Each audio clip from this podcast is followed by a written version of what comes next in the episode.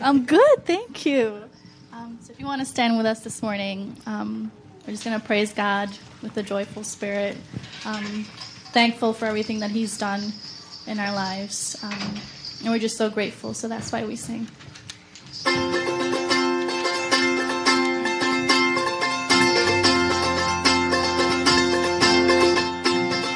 Give thanks to the Lord, our God and King. His love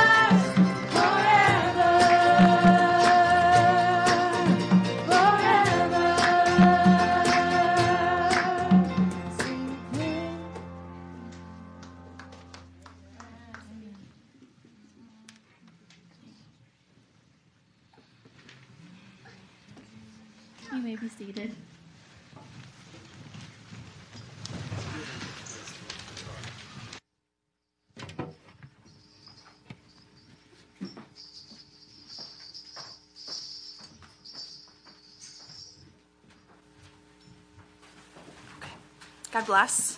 Um, we are going to, well, I'm going to be reading from Psalm 118. Oh, give thanks to the Lord, for he is good, for his steadfast love endures forever.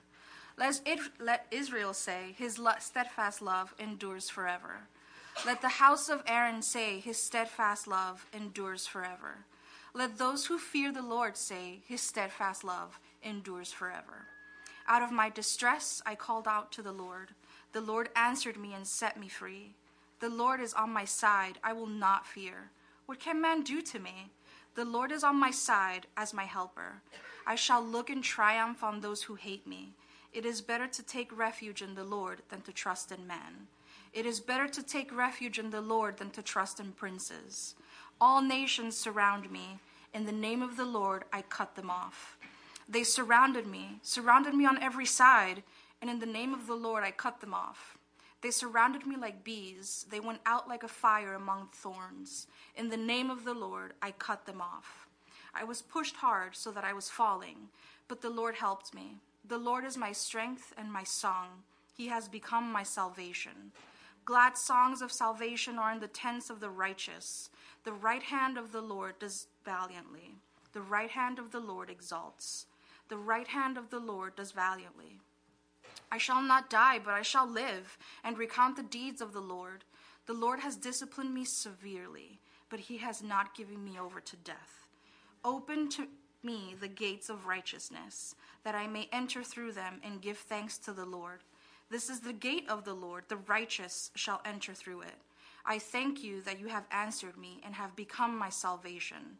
The stone that the builders rejected has become the cornerstone. This is the Lord's doing. It is marvelous in our eyes. This is the day that the Lord has made. Let us rejoice and be glad in it. Save us, we pray, Lord. O Lord, we pray, give us success.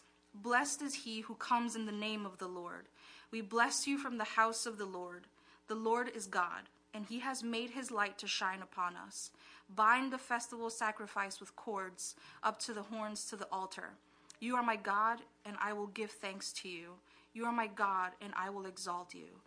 Oh, give thanks to the Lord, for he is good, for his steadfast love endures forever.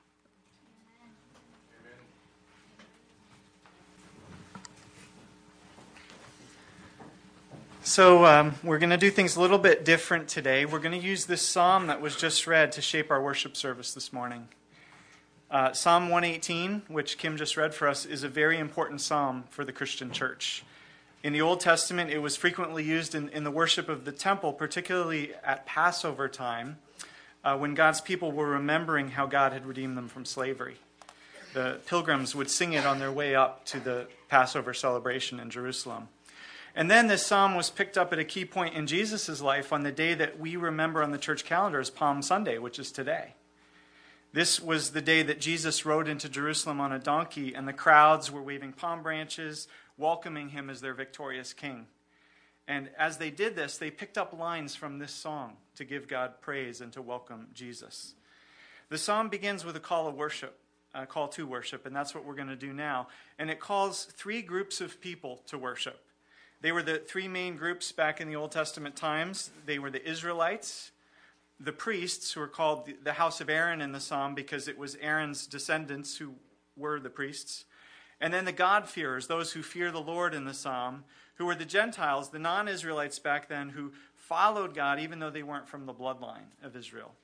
So, the way we're going to adapt this for our call to worship today is that we have some people here who are Jewish by ancestry and heritage, right? A few of you. So you get to be the Israelites today. Um, everyone else gets to be the Gentiles. If you fear the Lord, then you're part of that group. And for the house of Aaron, um, everyone who follows Jesus can do that part because we know from the New Testament that now that Jesus has come, we're all priests. So uh, let's do the call to worship. And when I call you to say so, then you say, his love endures forever. All right, everyone know your part? Okay, so hopefully we have a few people of Jewish background here this morning. If you are, call out loudly. Give thanks to the Lord, for he is good. His love endures forever. Let Israel say, His love endures forever. Wow, more Jews than I thought here this morning. Let the house of Aaron, all believers say, His love endures forever. Let those who fear the Lord, the Gentiles, say, his love endures forever. Amen. Okay. So that's the way the psalm begins, calling God's people to worship. And after it calls us to worship, it invites us into a time of testimony, a time of storytelling to give thanks to God for the ways that He's helped us. Because when God helps us, when God saves us out of our difficult circumstances, the psalm teaches us, lots of psalms teach us, that our response of worship and gratitude to God is to gather together with God's people and to tell the story of what God has done, to, to say thank you to God so that God gets the glory and so that God's greatness gets expressed and everyone gets encouraged as they hear what God has done. So in our psalm, we, we have a story where God saves and rescues someone. It's a story of a battle.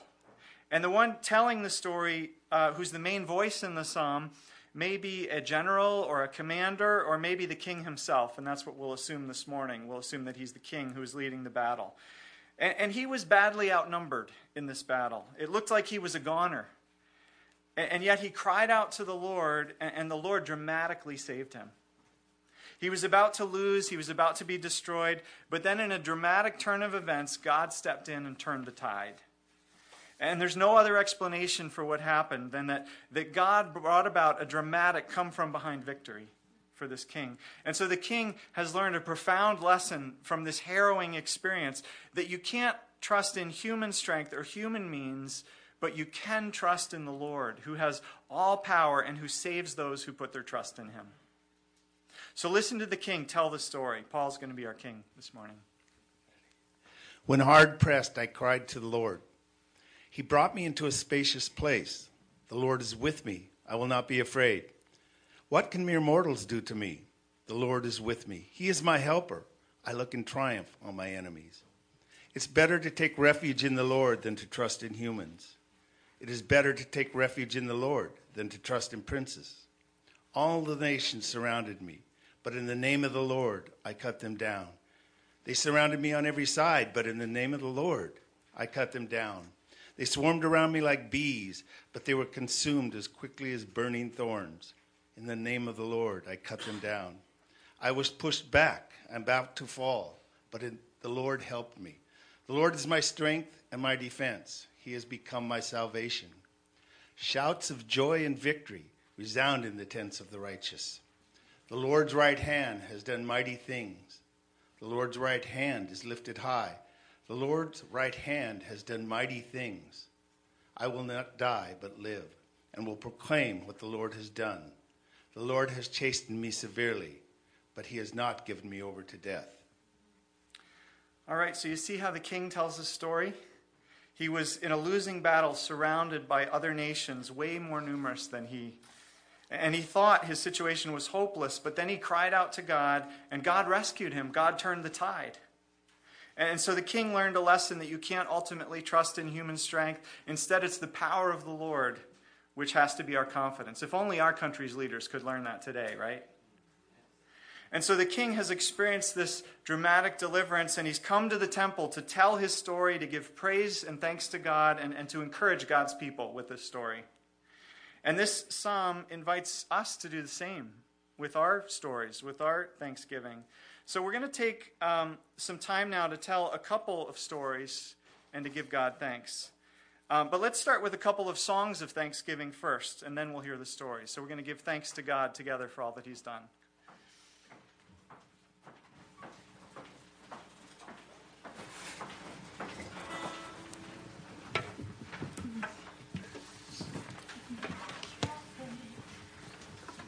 Invite you to stand with us.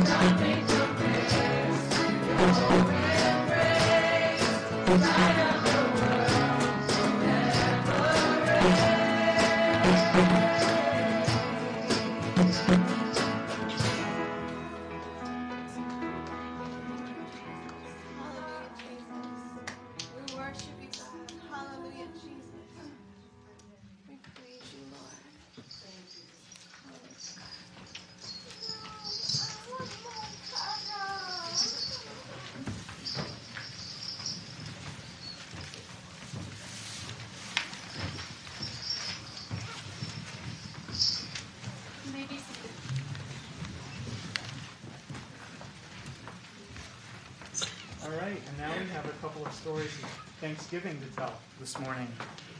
I think, uh, or if I think of the battle that, that we face, uh, it's different from the battle that that king faced so long ago. Our, our battle is the mission that God's given us. That's one of our battles.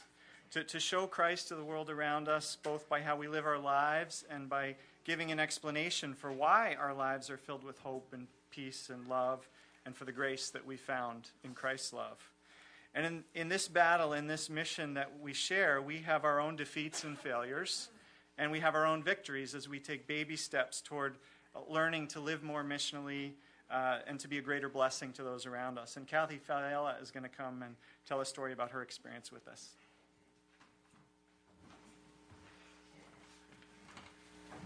Good morning, everybody. It's a lot easier to be up here if I'm telling a joke or singing a song. It's a little hard, harder when I'm telling something about me. Um, let's see. I, I, need to lay the groundwork. Uh, I've gone through what I would say. Well, let's just call it a season of abiding over the last year, year and a half. Uh, my kids have come, they've gone, they've come, they've gone. Um, uh, financial worries, marital discourse, usually over the financial worries. Um, uh, my art center burnt down, so there was like, if you're an artist who's not teaching, are you an artist and are you a teacher? So just a lot of things being like ripped away and leaving me very open and very bare. This fall, um, Dick gave a, a message on Ruth, and to my great distress, I realized the character I identified, excuse me, I identified with was Naomi, um, which you know was an even deeper realization for me. Then come along this opportunity to participate. A few women here are doing this too in this like cyber huddle kind of thing. Um, and I think I might have mentioned this once before. It's kind of like looking at your computer screen, sort of like the Brady Bunch, where there's five or six people in little boxes, and we all get a chance to really uh, talk into each other's lives under the help of, in my case, someone named Gina Muller, part of 3DM, um, and just where real kingdom work is being done and truth is being spoken. And it's amazing because we really don't even know each other, and yet we know each other fairly intimately now. This started in late fall. So, Gina says, um, okay, go out for this next time. I usually do this from the comfort of my bedroom or living room, but she goes, go out and uh, go somewhere where there's lots of people and call in at nine. I was like, okay, this is the one I'm going to miss. I've been really faithful to, you know, meeting this commitment, but maybe I'm just going to take a back seat to this one.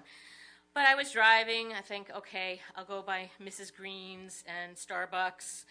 So I sat in the in the parking lot and I thought, yeah, I think I'm just going to go in and get some sushi for lunch, and we'll call it a day. 8:58, and I think I got to do this. So I call. Um, she tells us what we're going to do is go into somewhere, just pray, look for a person of peace, um, and see if the Holy Spirit moves you in any way for some sort of an encounter. Now, when you work in your giftedness, you're energized. This totally had me frozen. This is not comfortable for me. Um, but Gina prayed really, really earnestly that the Holy Spirit would be a part of this. So off I went, and I thought, these folks are from Minnesota. They don't know the Northeast. And sure enough, I go in, and either people are at groups at a table or they're ferociously texting. You know, so they're all everyone's in their own little bubble. And I thought, okay. So I got my coffee, and I thought, well, the least I could do is sit down and just sort of pray for people here. So I did. And they've got these long counters, and there was a space empty at the counter. I said, okay, all right, all right, I'll go sit. I'll sit next to that girl. That girl must be my person of peace. I don't know why I thought this. Um, so I get up to go sit next to this girl, and she gets up and leaves which was a great relief to me. oh, my person of peace left. Okay. Um, but I sat down in her seat. And now the, what do you call it, a baris, barista? Barista comes and we start, and within minutes he's telling me he's got a young child and he never sees his wife and they work opposite shifts and he's been here since five. Uh, my person of peace, there you are. So I, and he has to leave to go serve someone else. So this is going back and forth. Then he waves to this blonde haired girl sitting next to me, which turns my attention over here. I said, and somebody had occupied the seat next to me. He said, So, do you come here often? Um, and because she knew she knew that guy, and she goes, "Yeah, I come here every morning. I work at a um, uh, what do you call it? Exercise place. You can tell I don't go that often." Um, and we just got to talking, and we talked about the lovely weather outside, and we talked about um, her work at the physical fitness place, and then um, I noticed she had a tattoo, and then I noticed she had lots of tattoos, and I said, "My girls want to get tattoos, but my husband's not so keen on it. I don't really care one way or the other. What you know? Tell me about your tattoos. What do you think?" And she started telling me about her tattoos, which led to this whole story about her life, um, and that she had had somewhat of a breakdown. And this tattoo represented that was the date of the breakdown, and that she made a quantum shift. She used to be an engineer, and now she was following her true passion. And then I got to say, Did that have any spiritual element to it when you made this realization? And off we went. Off we went. And anytime I did that, that thing where I go, Yeah, well, you know what happened to me? The, this, I could just feel the Spirit gently saying, No, no, no, no, stay with her. You know, and, and he'd guide me back to talking about her and only myself as it related to my spiritual journey. And it was so fruitful and so amazing um, that I think we both left having encountered the Holy Spirit. And um, I looked at my watch and it was way past my call in time back to Gina, and that was okay. I got to share with her later. Um, you know what what had what that experience and you know so it turned from a little experiment into just a, a really meaningful encounter with the Holy Spirit. Um, and it's part of my journey, and I praise God for it. And it reminds me of Jesus when he was in the boat uh, during the storm. And the first thing he said to his disciples is, Where is your faith? And I was frozen with the thought of um, needing to do this under my own steam. And isn't that where we meet the Holy Spirit? you know, who fills that gap for us. So uh, I'm continuing on the journey. I'm not there yet, um, but I heard someone say, your arms need to be up to get a hug. And so that's what I'm trying to stay in the posture of being, hands reached up. So thank you.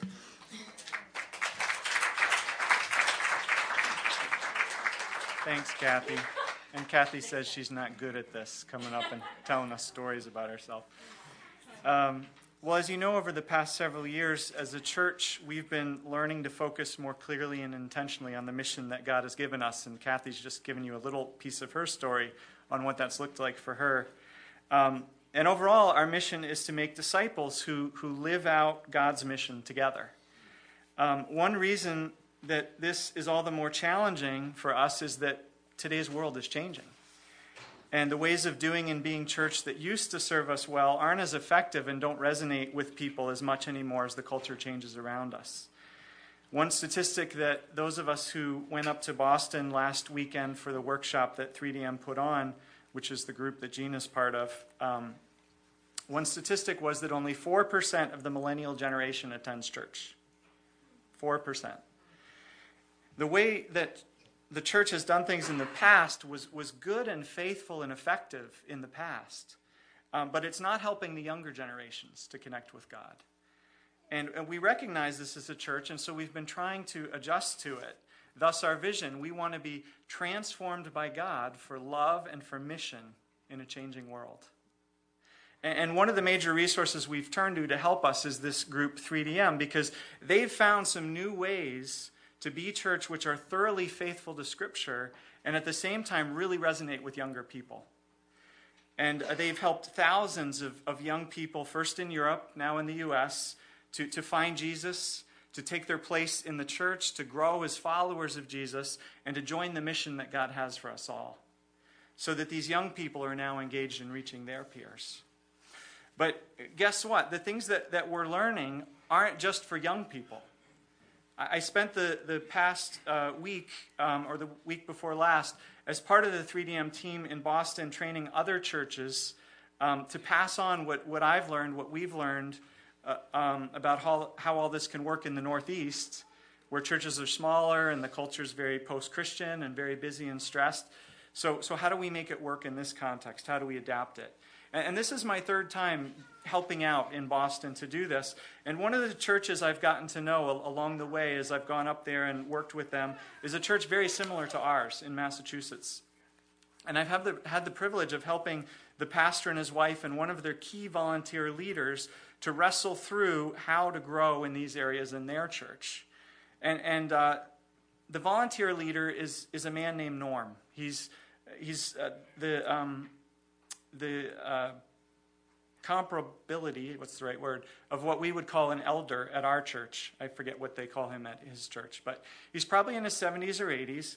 And, and what we've been learning together through these times in Boston has revolutionized his life. Um, he's been a Christian for well over 50 years, and yet what he's learning is causing him to change and grow. And uh, I want to show you about a five minute video where he talks about this. So, can we start the video? Well, let's see. I guess I have been ministering for, oh my, more than half a century at this point. And uh, it's been kind of interesting in the last two years to be working with 3DM and uh, trying to bring discipleship into a major place in, in our church. I've been really challenged by ideas like disciples that Jesus made were disciples who could make disciples themselves. And I realize we don't do that very well. The other thing that's been very much on my mind as a, a kind of subtle thing is working with the folks at 3DM, and especially the stories they tell, has made me very much aware that God intends to intersect the well planned, or maybe sometimes not well planned, but the, the kind of ordinary track of my life moving along through um, time marked off on calendars and watches with times when his kingdom comes near and he intersects my intentions with an intention of his that I perhaps was unaware of before that in, in the specifics of it. And he winds up letting me encounter somebody or um, letting me encounter something in his word that that uh, that intersects and uh, lands like a missile in the midst of the problem of my life or something like that at this particular point. He uh, this week was kind of a, a fun one in that there was this insurmountable problem I was trying to solve involving somebody I minister to, and looked like there was a terrible deadline coming up, and I had no way to uh, find housing in this particular setting.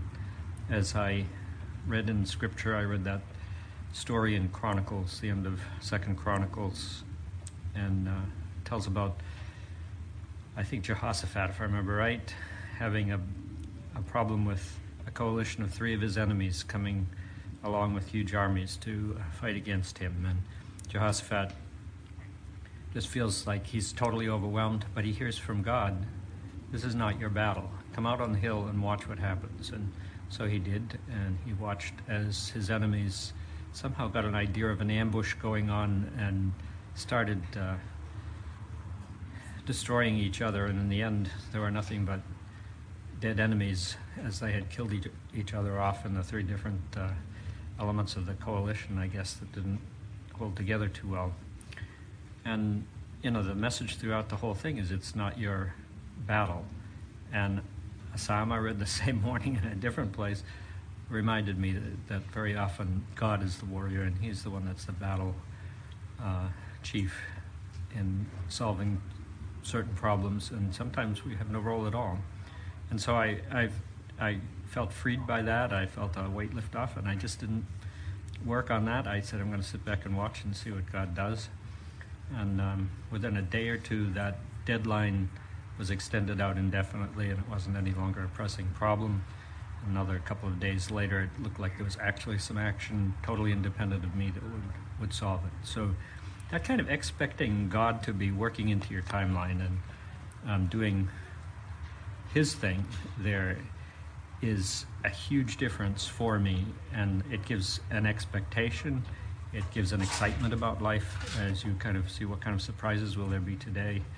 And, uh, you know, it will be a, an interesting and challenging thing and a sense of going deeper and figuring out who God is actually in his power and his majesty, in his love towards me, the people I deal with, and like that.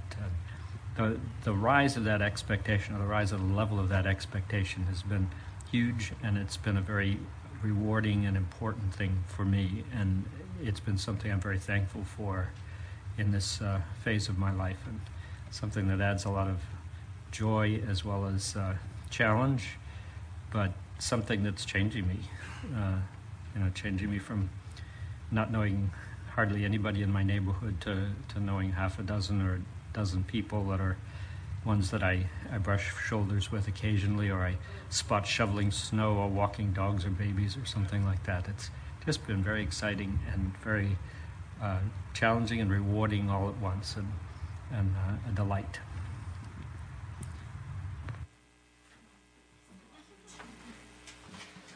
All right. Norm's a great guy. It's been fun to get to know him these past year. Okay, uh, I forgot before that I was supposed to uh, dismiss the kids, not to go to junior church. I don't see the kids. Maybe they're already there.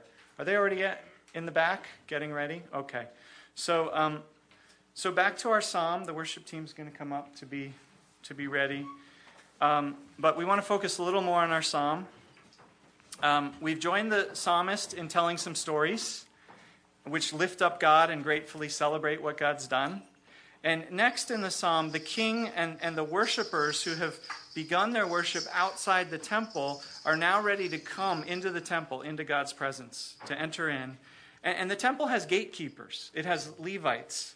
The, these were the sort of um, God's bodyguards tasked with keeping God's enemies, keeping trespassers out of the temple.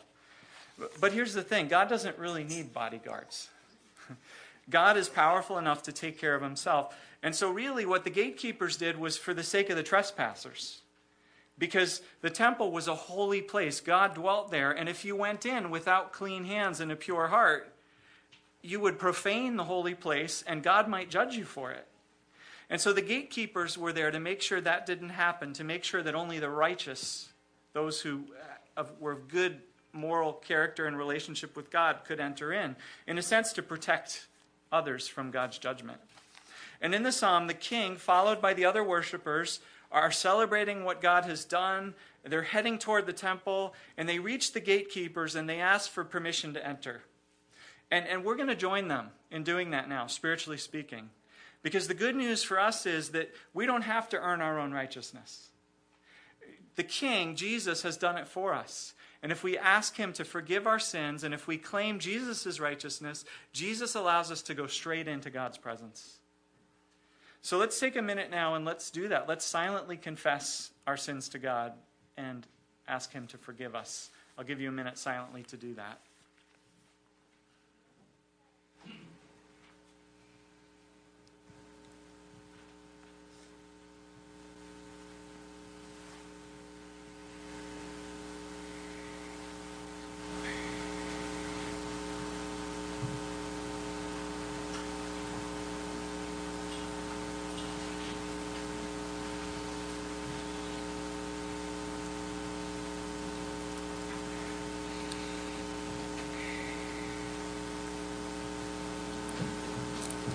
And now hear this good news that the scripture tells us. If we confess our sins, Christ is faithful and just and will forgive us all of our sins and purify us from all unrighteousness. And so we can enter into God's presence, following Jesus who opens the way for us. And so let's hear the king now asking for the doors to be opened to him and to his followers. Open for me the gates of the righteous. I will enter and give thanks to the Lord.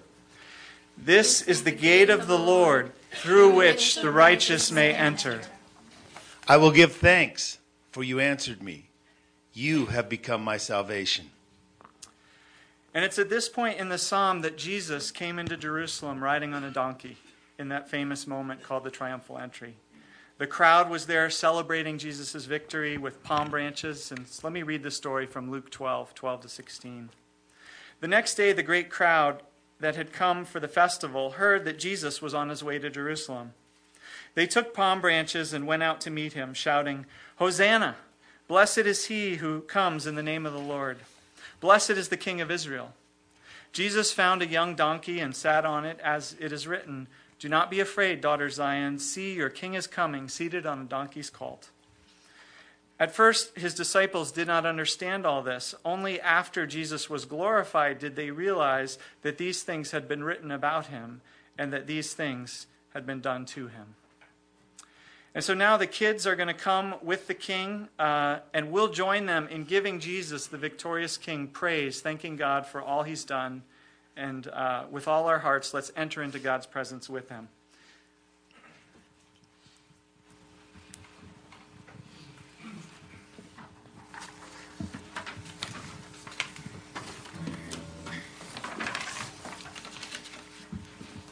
Stand with us as we sing our God.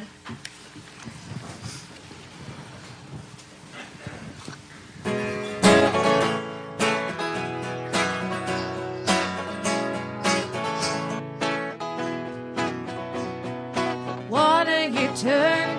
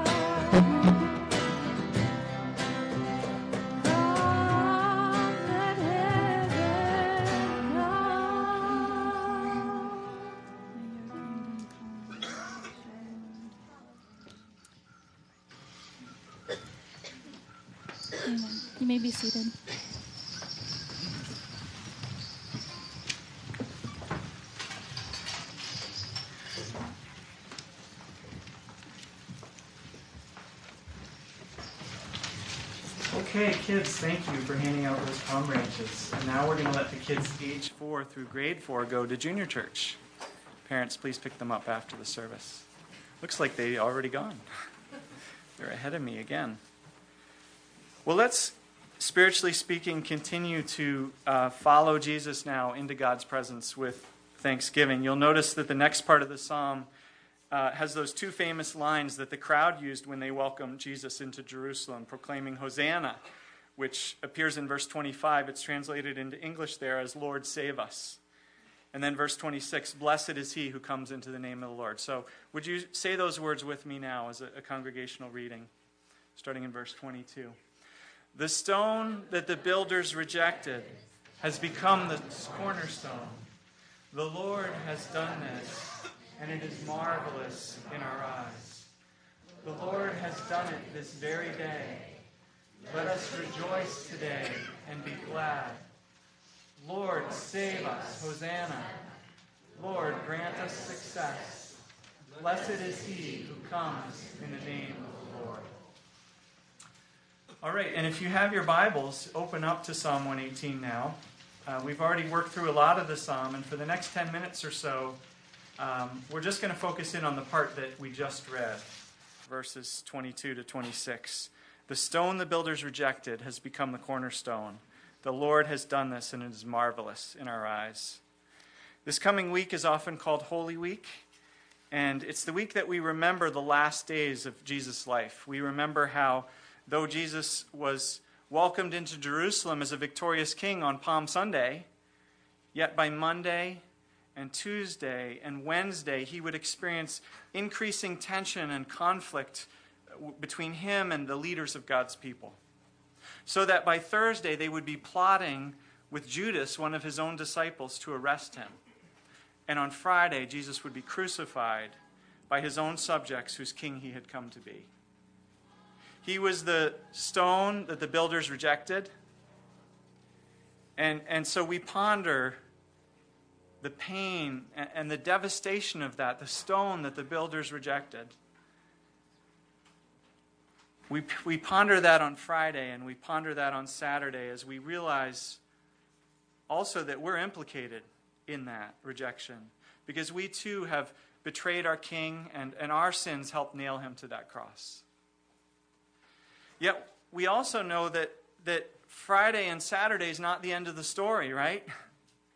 because Sunday's a coming. On Sunday, we will celebrate with awe and wonder that, that the stone the builders rejected has become the cornerstone. The, the stone that the builders cast aside as, as worthless, as having no place in the building that they were building, has turned out to be just the perfect fit, just the right shape to serve as the cornerstone, the, the most important stone, the stone which serves as the foundation and the orienting point for everything else in the whole building. The Lord has done this, and it is marvelous in our eyes. That's why the, this next weekend is the most important weekend of the entire Christian year. For, for in it, we remember the most important events in human history. The, the events which give the central meaning to all of history and to all of the Christian life. That through Jesus, God has reconciled people to himself, God has brought salvation to the world, and, and God has begun a new creation, a new kingdom through which God is making all things new, restoring all things, and one day Jesus will come back to finish that job. In the meantime, we try our best to cooperate with him as the first fruits are beginning to show themselves. And so, so how does God do it? How does God accomplish all that? Well, through death on a cross and resurrection from the grave. To show that to be suffered Uh, or to be rejected and to suffer, to, to lose one's life, to be weak and to fail is actually central to everything and is actually the very means God uses to bring about the ultimate victory of his kingdom. That was the way it was for Jesus, and Jesus told us that if we would follow him, it will be that way for us too. Matthew 16, 24 and 25. Then Jesus said to the disciples, Whoever wants to be my disciple must deny themselves and take up their cross and follow me. For whoever wants to save their life will lose it, but whoever loses their life for me will find it. And John 12, 24 and 25. Jesus says, Very truly, I tell you, unless a kernel of wheat falls into the ground and dies, it remains only a single seed. But if it dies, it produces many seeds. Anyone who loves their life will lose it, while anyone who hates their life in this world will keep it for eternal life. Like master, like servants, like teacher, like students, like king, like subjects. It's the way of Jesus' kingdom. The stone the builders rejected has become the cornerstone. The Lord has done this, and it is marvelous in our eyes. God delights to bring new life out of dead things. God delights to bring strong victories out of weak and incapable servants. The only way to resurrection and to new life is through the death of the cross. This has been my experience. You know, today, my wife Ann and I have a strong, loving marriage. It's not a perfect one, but, but it's a good one and it's a happy one. But when we first got married, we really struggled. Uh, on, off and on, not all the time. Um, we had happy times along the way. But we're both firstborns with our own ideas of how things should go and, and, what was a better way to do things. And, and we'd grown up in families who handled conflict very differently. And so we had some, some pretty rough patches at times. And, and there were certain fights we would just keep having. We couldn't seem to resolve. There were, there were certain things I'd say or do which would keep causing Ann pain. And, and there were certain things she'd say or do which kept causing me pain. And uh, it, it hurts when the one you love is really mad at you, right? And it gets lonely when, when you feel distant from your spouse. And at many of those hard times, we, we each had a choice. We could we could hold on to our lives, we could hold on to what we thought our rights were, and, and demand that the other person apologize because they were wrong, they needed to shape up, demand that they do whatever we thought they needed to do. Or we could die to ourselves. We could choose to forgive. We, we could choose to give up what we wanted or thought we needed in order to give the other person what they said they needed. And along the way, we, we both made those choices. Not perfectly, not always. But, but when we did, you know, it, it felt like death. When I was so sure I was right and Ann was wrong, and this issue really mattered, and, and yet I chose what she wanted, it felt like a death for me. And when she chose to forgive me, even though she was so mad and I deserved for her to be mad, it felt like a death for her to forgive me. And, and do you know what we experienced from those deaths? That out of those deaths, God brought resurrection. God brought new life. God began to cause even greater love to grow between us. God brought greater beauty to our relationship. God eventually began to give us the relationship that we'd always hoped for when, when I proposed to her. But sometimes we wondered if we'd ever get to experience, at least consistently. And as a result, I think we're both humbler and a little bit wiser and, and more compassionate than we were before. And we appreciate each other more because we have something together that we've fought for and we've sacrificed for. We didn't deserve it, and yet God gave it to us as a gift as we follow Jesus' example of laying down our life and allowing God to bring resurrection life in its place. And so we can say with the psalmist, we were pushed back and about to fall, but the Lord helped us. The Lord is our strength and our defense. He has become our salvation. We will not die, but live and will proclaim what the Lord has done. The stone the builders rejected has become the cornerstone. The Lord has done this, and it is marvelous in our eyes. That's how it was with Jesus, and that's how it will be with us who follow him. So let's finish our psalm. The, the victorious king has come in. The worshipers have welcomed him with blessing and with thanks and with praise to God. And now the priests bless them all as, as the group comes to the altar to offer sacrifices. And I thought this would be a good place to make our offerings to God. But before we do that, we have a missions report.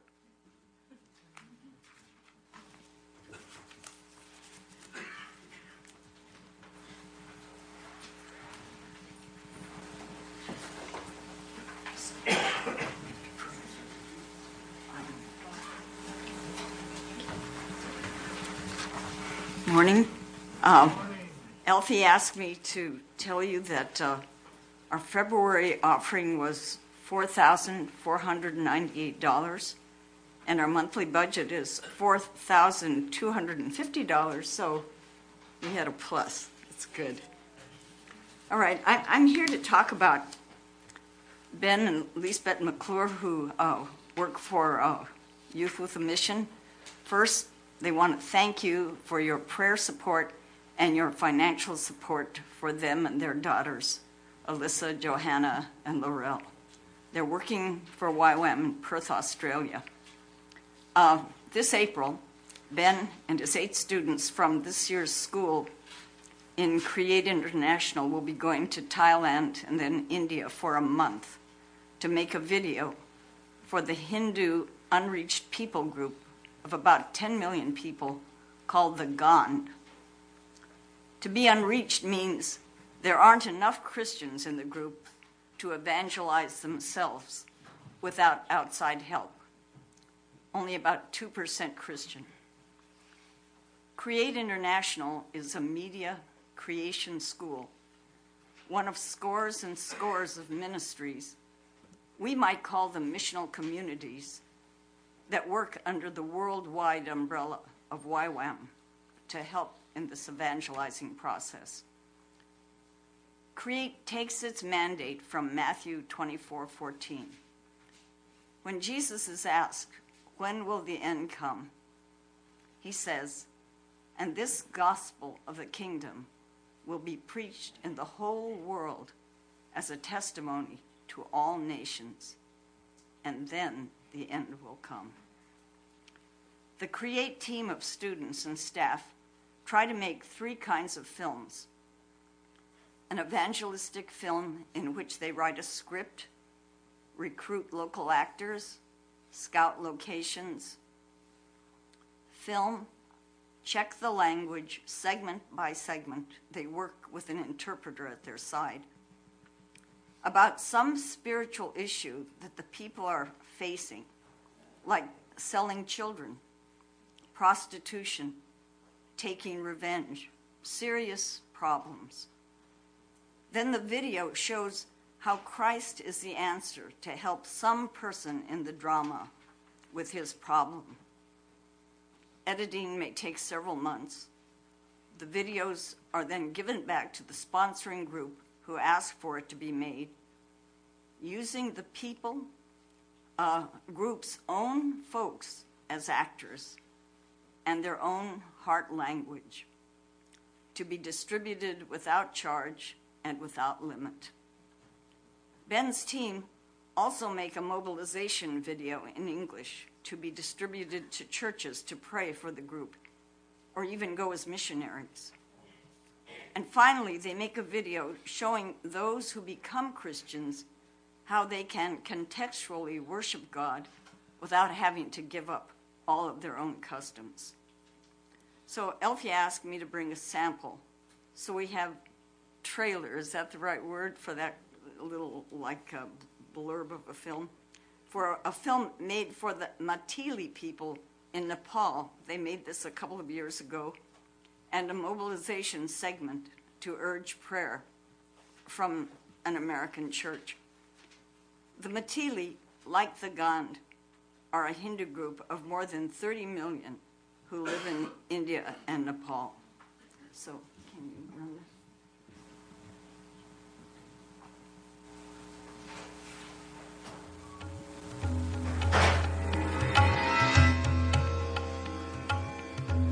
हम अपना जीवन में आगा बढ़ना चाहिए हम और हम से संभव नहीं है एक ही लेल और वो तो कुछ चाहिए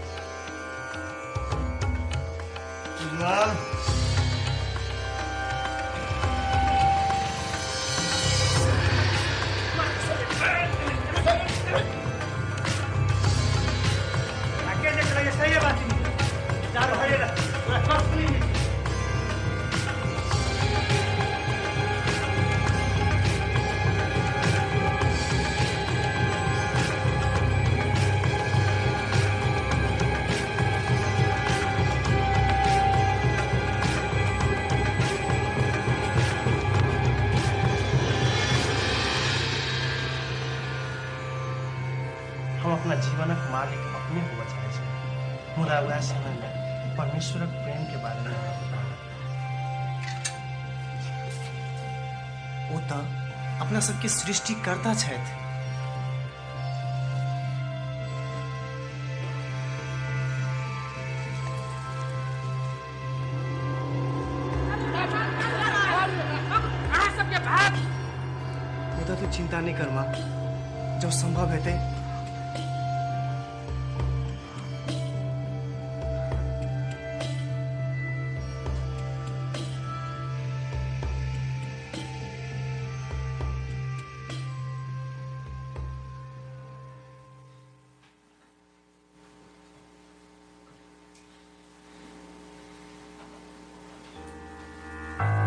There was uh, many, many uh, kinds of opposition towards me. My family was very hostile to me.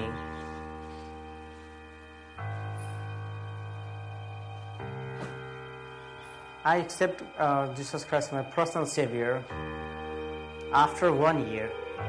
So my father decided to not to give money for my fees. My mother used to at me. I decided to work by my own hands. I got a bunch of students to teach, and uh, that was very hard for me. Even one night, uh, that I my eyes full of tears and I start to roll down the tears from my eyes. And then I only had a question, Lord, why is happening to me in my life? Uh, you have promised that your life will be changed. You'll you will have good life.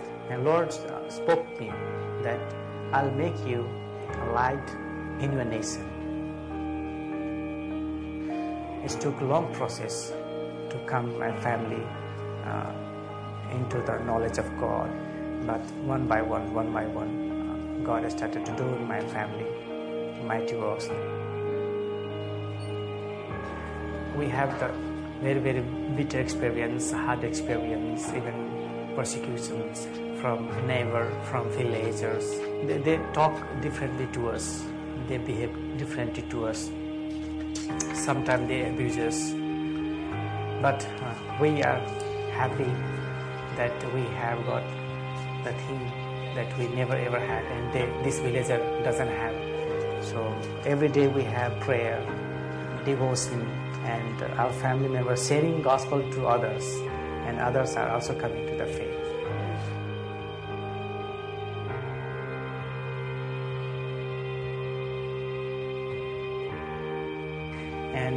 We read in the Bible that though your father, mother, your neighbor may leave you, but Jesus will never ever leave you. So uh, we are rejoicing in the Lord, though the persecution is there. We have surrendered our life into the hands of God, whether we live or die, but we'll follow Him at the last breath of our life.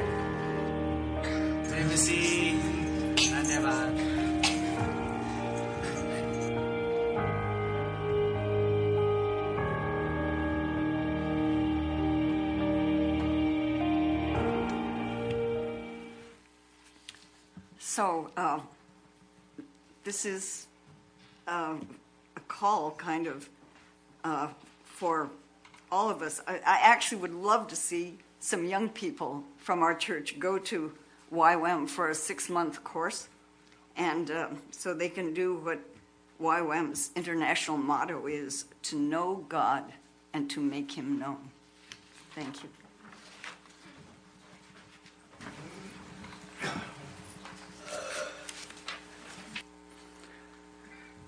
All right, I invite the ushers to come forward. We'll take the morning offering as our sacrifice to God.